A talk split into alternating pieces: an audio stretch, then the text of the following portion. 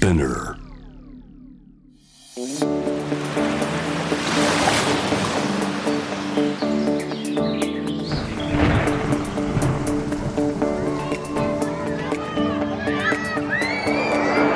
エスディージーズ Explain for Business。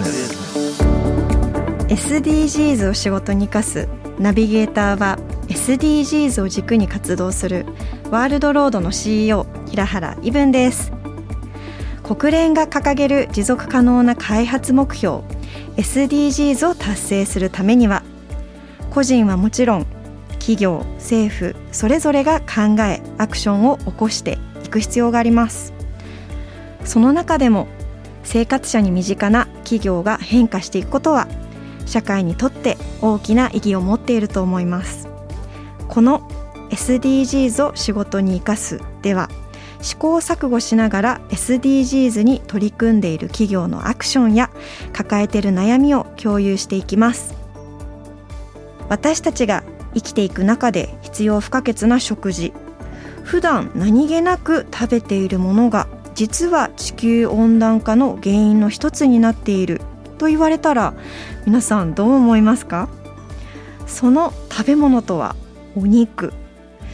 ビーガンへの理解も進んできている中で、地球環境という面でもこのお肉について理解を進めていくことは大事なことになっているかもしれません。今回は代替肉製品の開発・販売を行うネクストミーツの代表取締役佐々木秀之さんにお話を伺います。ではゲストをお迎えする前に、まずは エスディージーズ 関連ニュースをお届けします。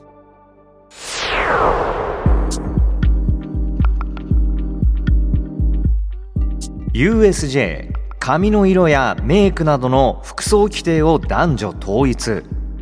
タトゥーも服の下なら OK に。ユニバーサル・スタジオ・ジャパンの運営会社はくがつついたち、パーク内で働く従業員の服装について男女別に設けていた規定を統一したと発表しました。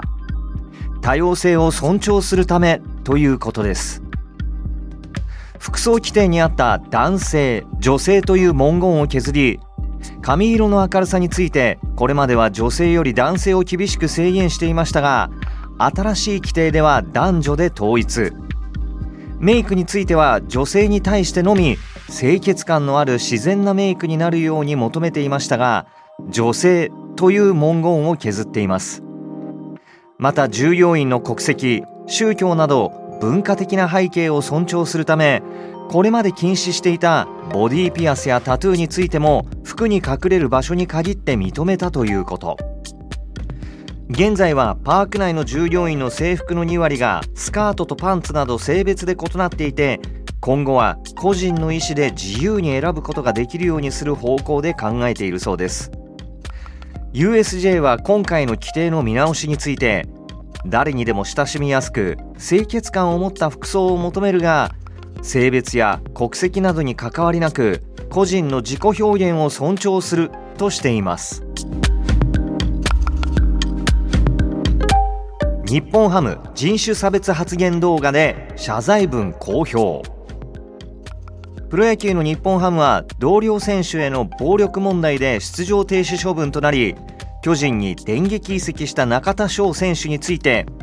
対談前に皆様への謝罪説明の機会を設けるべきでしたなどとする謝罪文を球団の公式ホームページに掲載しました。ファン宛てに河村浩二球団社長の名前で、ファイターズの中田翔としての声を発する機会を設けるままの対談となってしまい、皆様を失望させてしまったことを深くお詫び申し上げますと謝罪しています。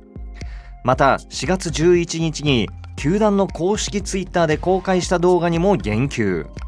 試合前、選手たちの円陣の模様を撮影した動画の一部に差別的な発言があったと発表しました。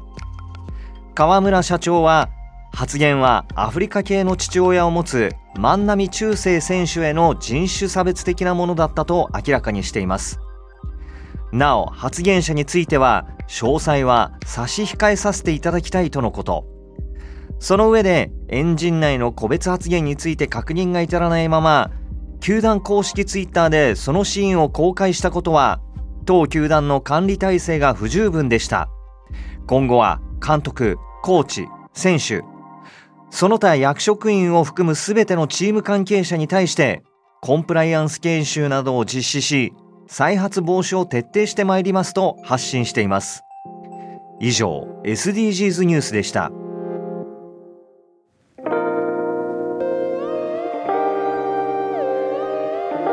改めまして エスディージーズ を仕事に生かすナビゲーターの平原伊文です。それではゲストをご紹介しましょう。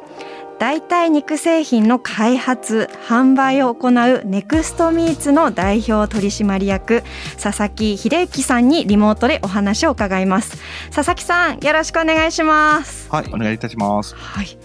佐々木さん、自己紹介お願いします。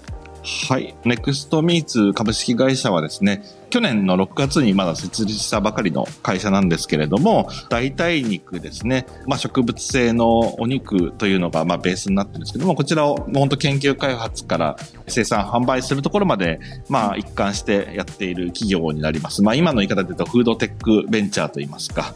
本当にあの国内それから国外でも今販売も開始していてですね、日本だけではなく、まあ、世界規模で僕らのこう代替肉ってものを普及させていただきいきたいなと思いながらやっております。そうなんですね。最近だとよくその代替肉っていうワードがよく聞くようになったかと思うんですけども、はい、もともとそういうことに対して佐々木さんが関心があったんですかね。そうです。あの、もともと環境ですとか社会貢献っていうことをビジネスに組み込んでいきたいなっていう思いがずっとありまして、で、まあ僕とあの、一緒にこう創業した白井というのがいるんですけど、彼の方ももともとこう環境っていうところにすごい興味を持って、まあ昔から環境に関わることを や, やりたいってことを自分でビジネス作ってやってたんですけども、はい、まあ彼とちょっとずっともうじゅうさんねんぐらい一緒にいろいろやってきたんですけども、その中で、環境に関わってやはりこう社会貢献できるビジネスモデルを作るっていうのをこう模索している中で、まあ、にせんじゅうななねんぐらいに、まあ、この代替肉っていうことをこうやろうと思って、まあ、そこから準備というか研究というか始めまして、はいはいはい、今に至るという感じですね。そうなんですね。代替肉で、はい、まあ、ビジネスを始めようと思った一番のこう理由って何でしょう。やはりあの僕らあの地球を終わらせないというスローガンを掲げているんですけども、うん、まさにその言葉の通りで、本当に地球の未来だったり次の世代のまあ今の子供たちとかもそうですけどもたちがまあ本当に住みやすくなるっていう地球を今のうちからやっぱ作っていかなきゃいけないんで、それはもちろん環境って言っても単なる排気ガスとかそういう二酸化炭素だけっていうところがあるんですけども、そこもやっぱ食も関わってくるので、まあ、そういうところを普及させていただきたいっていうのが、まあ、一番の思いですね。はい、食だったり代替肉ってかなりこう畜産業の課題を解決する分野なのかなとは思うんですけども、今だと何でしょう、代替肉がこう食文化として根付くことでどんな社会の課題が具体的に解決されるんですかね。畜産業界っていうのがそもそも結構なエネルギーを使っていて、実際にあの国連の方の数字でもじゅうよんとか じゅうごパーセント とかぐらい全体のシェアの中で シーオーツー 出してて、まあこれが結構輸送業界と同じぐらいって言われるので、やはり車とか飛行機とかそういった化石燃料を使う業界とも同じぐらい出してるっていうこと自体がまあそもそも知られてないことなんですけども、なんであのここを今のまんまじゅうねんにじゅうねんごじゅうねんと続けていくことっていうのはやはり今の言い方で言うとサステナブルな社会ではないっていう、まあ今そういう時代になってきてるので、じゃあそこを限りなくゼロに近づけるためにはどうしていこうといった時に、じゃああのお肉をゼロになくすっていうのはなかなか難しい話ではあるんですけども、まあまず普段の食卓の中で例えば週にいっかいとかでもいいので変わっていくことで、よりそういった環境負荷っていうのが少しずつ下がっていくと思っているので、まあ、今まで高度経済成長でどんどんやってきた中で、まあ、環境って空気なんかもそうですけども空気汚染とかそういうのもどんどんこう見直していかなきゃいけない、まあ、そういった時代になってきてるっていうところで、まあ、本当に食と環境っていうのは深く関わってるかなと。そうなんですね。私ですね、実はあの焼肉がもうここで言うのもあれなんですけど、焼肉が大好きすぎてコロナ前は週に にさん くらいあの近所にある焼肉屋さんに行ってたんですね、はい、でちょっとまあ勉強不足だからこそ佐々木さんに聞きたいのがこう じゅうよんパーセント かこう じゅうごパーセントの シーオーツー を排出するっていうところでいうと、具体的にどんな過程で シーオーツー が排出されているんでしょうか。はい、まあ、一番よく言われるのがまずあの牛の出すゲップとかですね、そこにメタンガスっていうのが結構入ってて結構なこう量を出すんですよね。でまずそういうのが一つっていうのと、単純に牛が出すだけではなくて畜産っていうものがまあその商品化されてくるところまでいろんな環境負荷があるので、例えばまあ水資源いっぱい使うとかもそうなんですけど、じゃあその水資源使った資源だったり飼料のために使う広大な土地だったり、そこに対していろんなエネルギーを使っていくんですよ。そういうのを全部合計していくと大体 じゅうよんパーセント とか じゅうごパーセント になるという、まあ、そういった計算の仕方なので、単純にまあ牛のゲップメタンガスっていうのがよく言われますけども、それ以外の飼料を作ったり水を使ったり、まあ、使った水をまたきれいに戻したりとかっていういろんなエネルギーがかかっているので、まあ、その単純にまあ牛豚鳥とかそういうものを特に工場式って言われてたくさん広大な場所っていうか放牧ではなくてですね、建物の中で作るとかってなってくるときに相当なエネルギー負荷がかかってくると、はい、まあ、そういったところですね。とはいえですね、もう一回ちょっと焼肉好きのところだからこそちょっと聞きたいのが、はい、結構美味しさも大事なのかなって思っていて、はい、いや肉が好きだからこそでもこう代替肉って本当にこう美味しいんだろうかっていう悩みもあるんですね。そこはどうでしょう、はい、何かこう美味しさと環境問題の解決のこの両輪をするにあたってネクストミーツさんがこう取り組んでいることとかあるんですか。はい、えっと、本当これあのおっしゃる通りで、単純に植物性のタンパク質っていうのを取りましょうっていう話になると、別にお肉の形しなくてもよくてどういう形でもいいか一番取りやすい形を作ればいいんですけども、僕らのやっぱり目的というかそこは畜産を過剰な畜産っていうのをどんどん減らしていかなきゃいけないっていうところで、まさにこうお肉が好きな方が美味しいって言ってくれるものを作らないと、じゃあタンパク質は別で取るけどお肉は食べようっていう、まあなんか本末転倒な形になってしまうので、まあそういった意味で僕らもある程度お肉の方には寄せていきつつも、だからお肉が好きな人が食べて、あ、これだったら別にお肉じゃなくてもこっちでいいじゃんみたいな、まあそういったところを狙っていますし、まあ僕らの目標はお肉より美味しいものを作るっていうところなので、なかなかこう美味しいものじゃないとこう続かないというか、はい、無理して食べたり我慢して食べたりするものでもないと思っているので、うん、はい、新たなこう食の選択肢の一つとなるべく、あのお肉より美味しいものを目指すっていうのが僕らの考え方です。なるほど。佐々木さん、あの代替肉が普及すると、はい、少しこう既存の畜産業にとっては脅威とも思われるのかなって思うんですけども、そこはどうなんでしょう。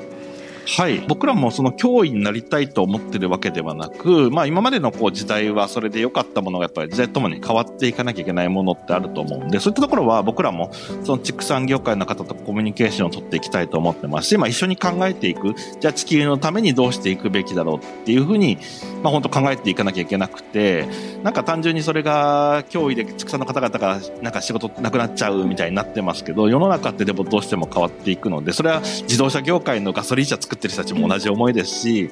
変な見方するとタバコを作ってきた会社も今すごいこう端っこに寄せられてますけど、彼らもじゃあ商売はなくなるかもしれないですっていうのはどこも一緒だと思うんで、まあ、そういった意味では本当に一緒になって考えていくって必要があるのかなと思ってます。最近だと、まあ、日本ではこう大手ファストフード店だったり、あとこうスーパーとかでもよく代替肉を見かけるようになったと思うんですけども、はい、海外と比べた時に日本における代替肉の普及率だったり、あと海外の何か事例とか状況どうなのかとかご存知だったりしますか。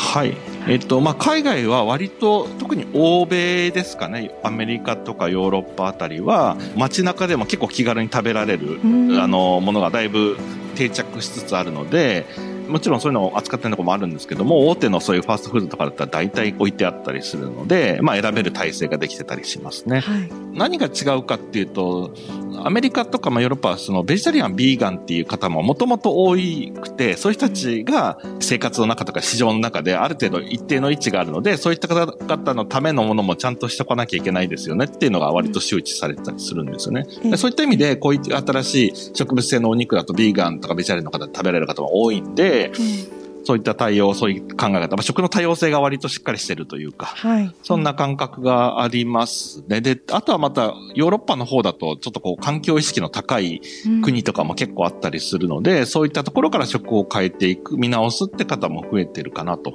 なんで日本よりもちょっとにさんぽ進んでるようなイメージではありますね。それと比べた際に日本の今の現状ってあのどんな感じなんでしょうか。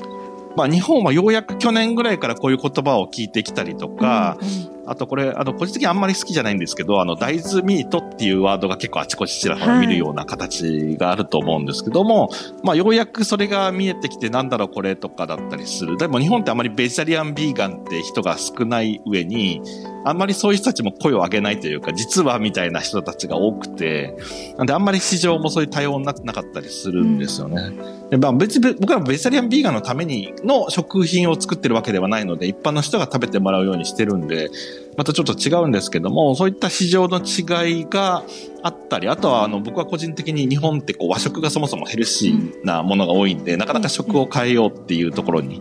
結びつかないのかなと思ったりもしますね。そうなんですね。佐々木さん、大豆ミートっていう言葉が嫌いっていうことなんですけど、はい、なんでなんですか。えっとこれまあそもそもこの言葉が僕はあまりこう美味しそうな言葉に見えないっていうのがあってあるっていうのもあるんですけど、えー、あと大豆がそもそもこう正解ベストな原料でないと僕は思ってるので、よりサステナブルな原料にしたいですし、大豆ミートって定義されてしまうと、それ大豆でしか作ったものになってしまうんで、なんか僕らはもっとこういろんな幅広い意味で使いたいので、使わないようにしていますね。はい、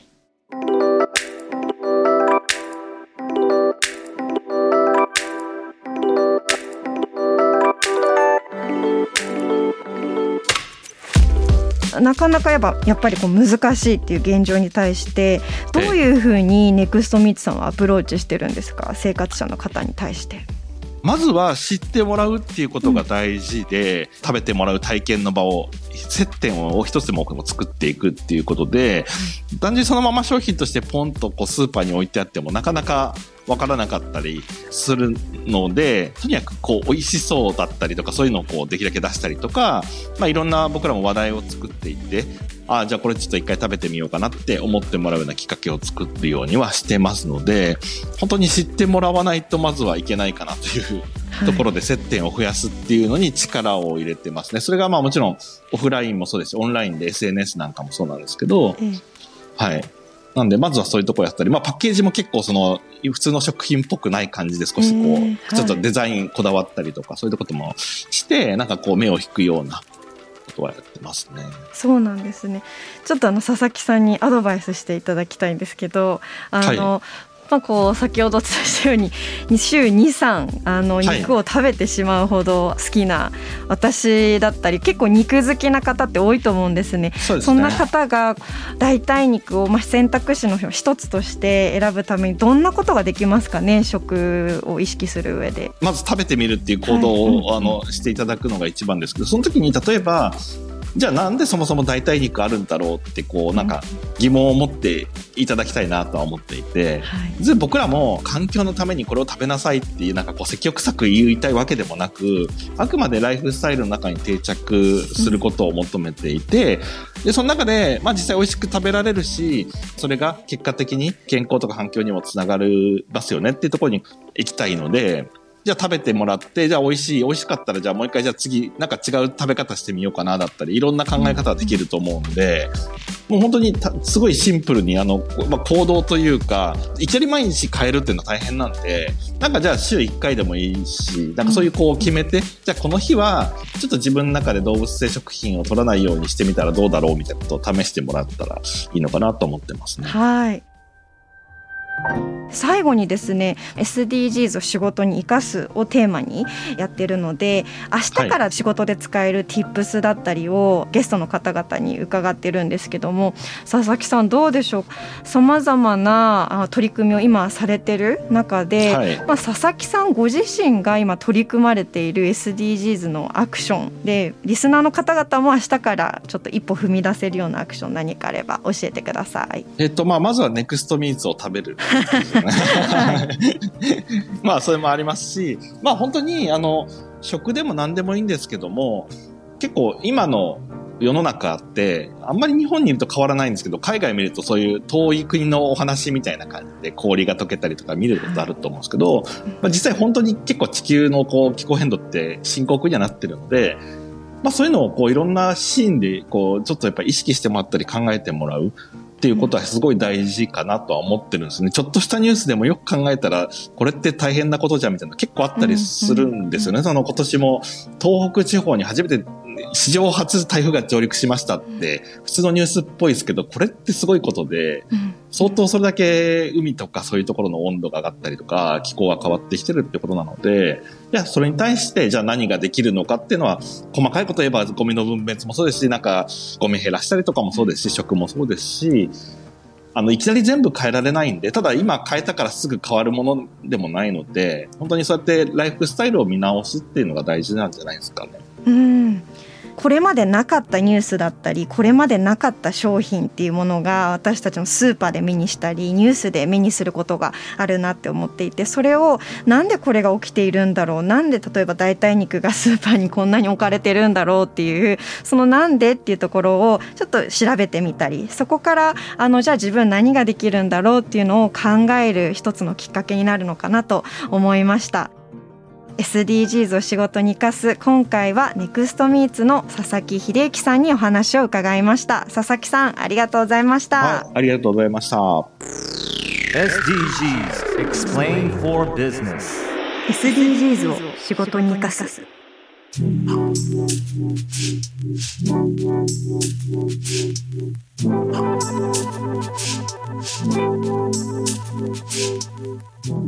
ここからは仕事で使える エスディージーズ の数字に関するトピックをご紹介します。今日の数字はさんびゃくよんじゅうろくおくです。市場調査会社のシードプランニングによりますと、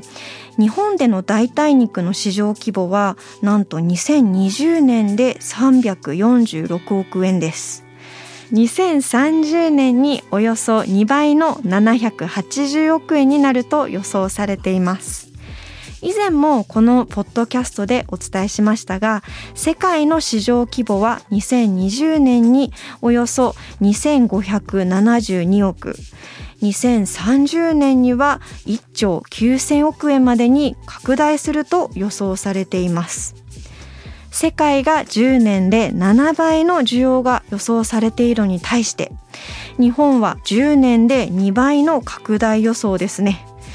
代替肉の日本への受け入れ方に注目したいところなんですけれども、どうでしょう皆さん、あの今日のゲストですね、佐々木さんも言っていたのが、まだまだあのちょっと難しい中でも一つこう選択肢が増えたっていう点で見ると、代替肉を食べなきゃではなくて、あ、一個なんか食べれるレパートリーが増えたなっていうふうに思うと、少しこう一回食べてみてもいいのかなと思いました。今日ご紹介した数字はにせんにじゅうねんの日本での代替肉の市場規模さんびゃくよんじゅうろくおくえんでした。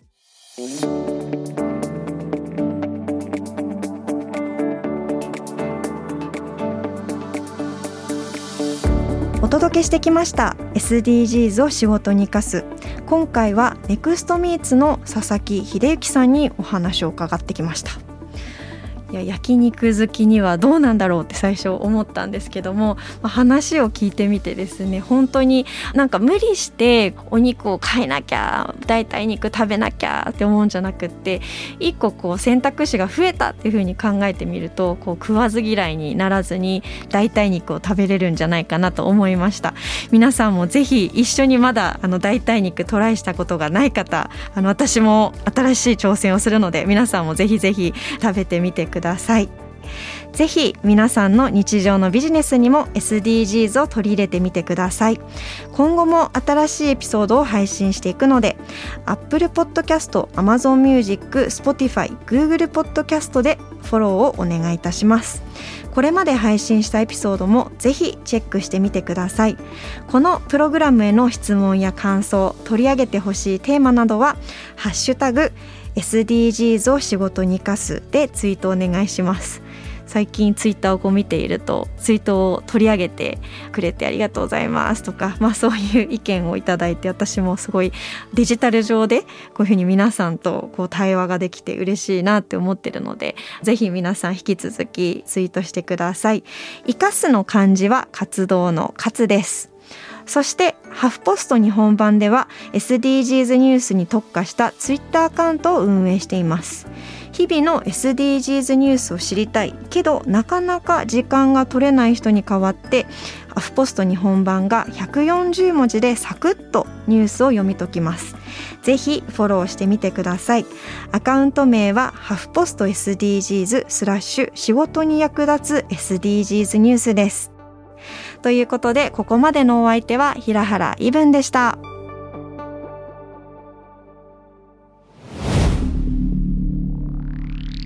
Spinner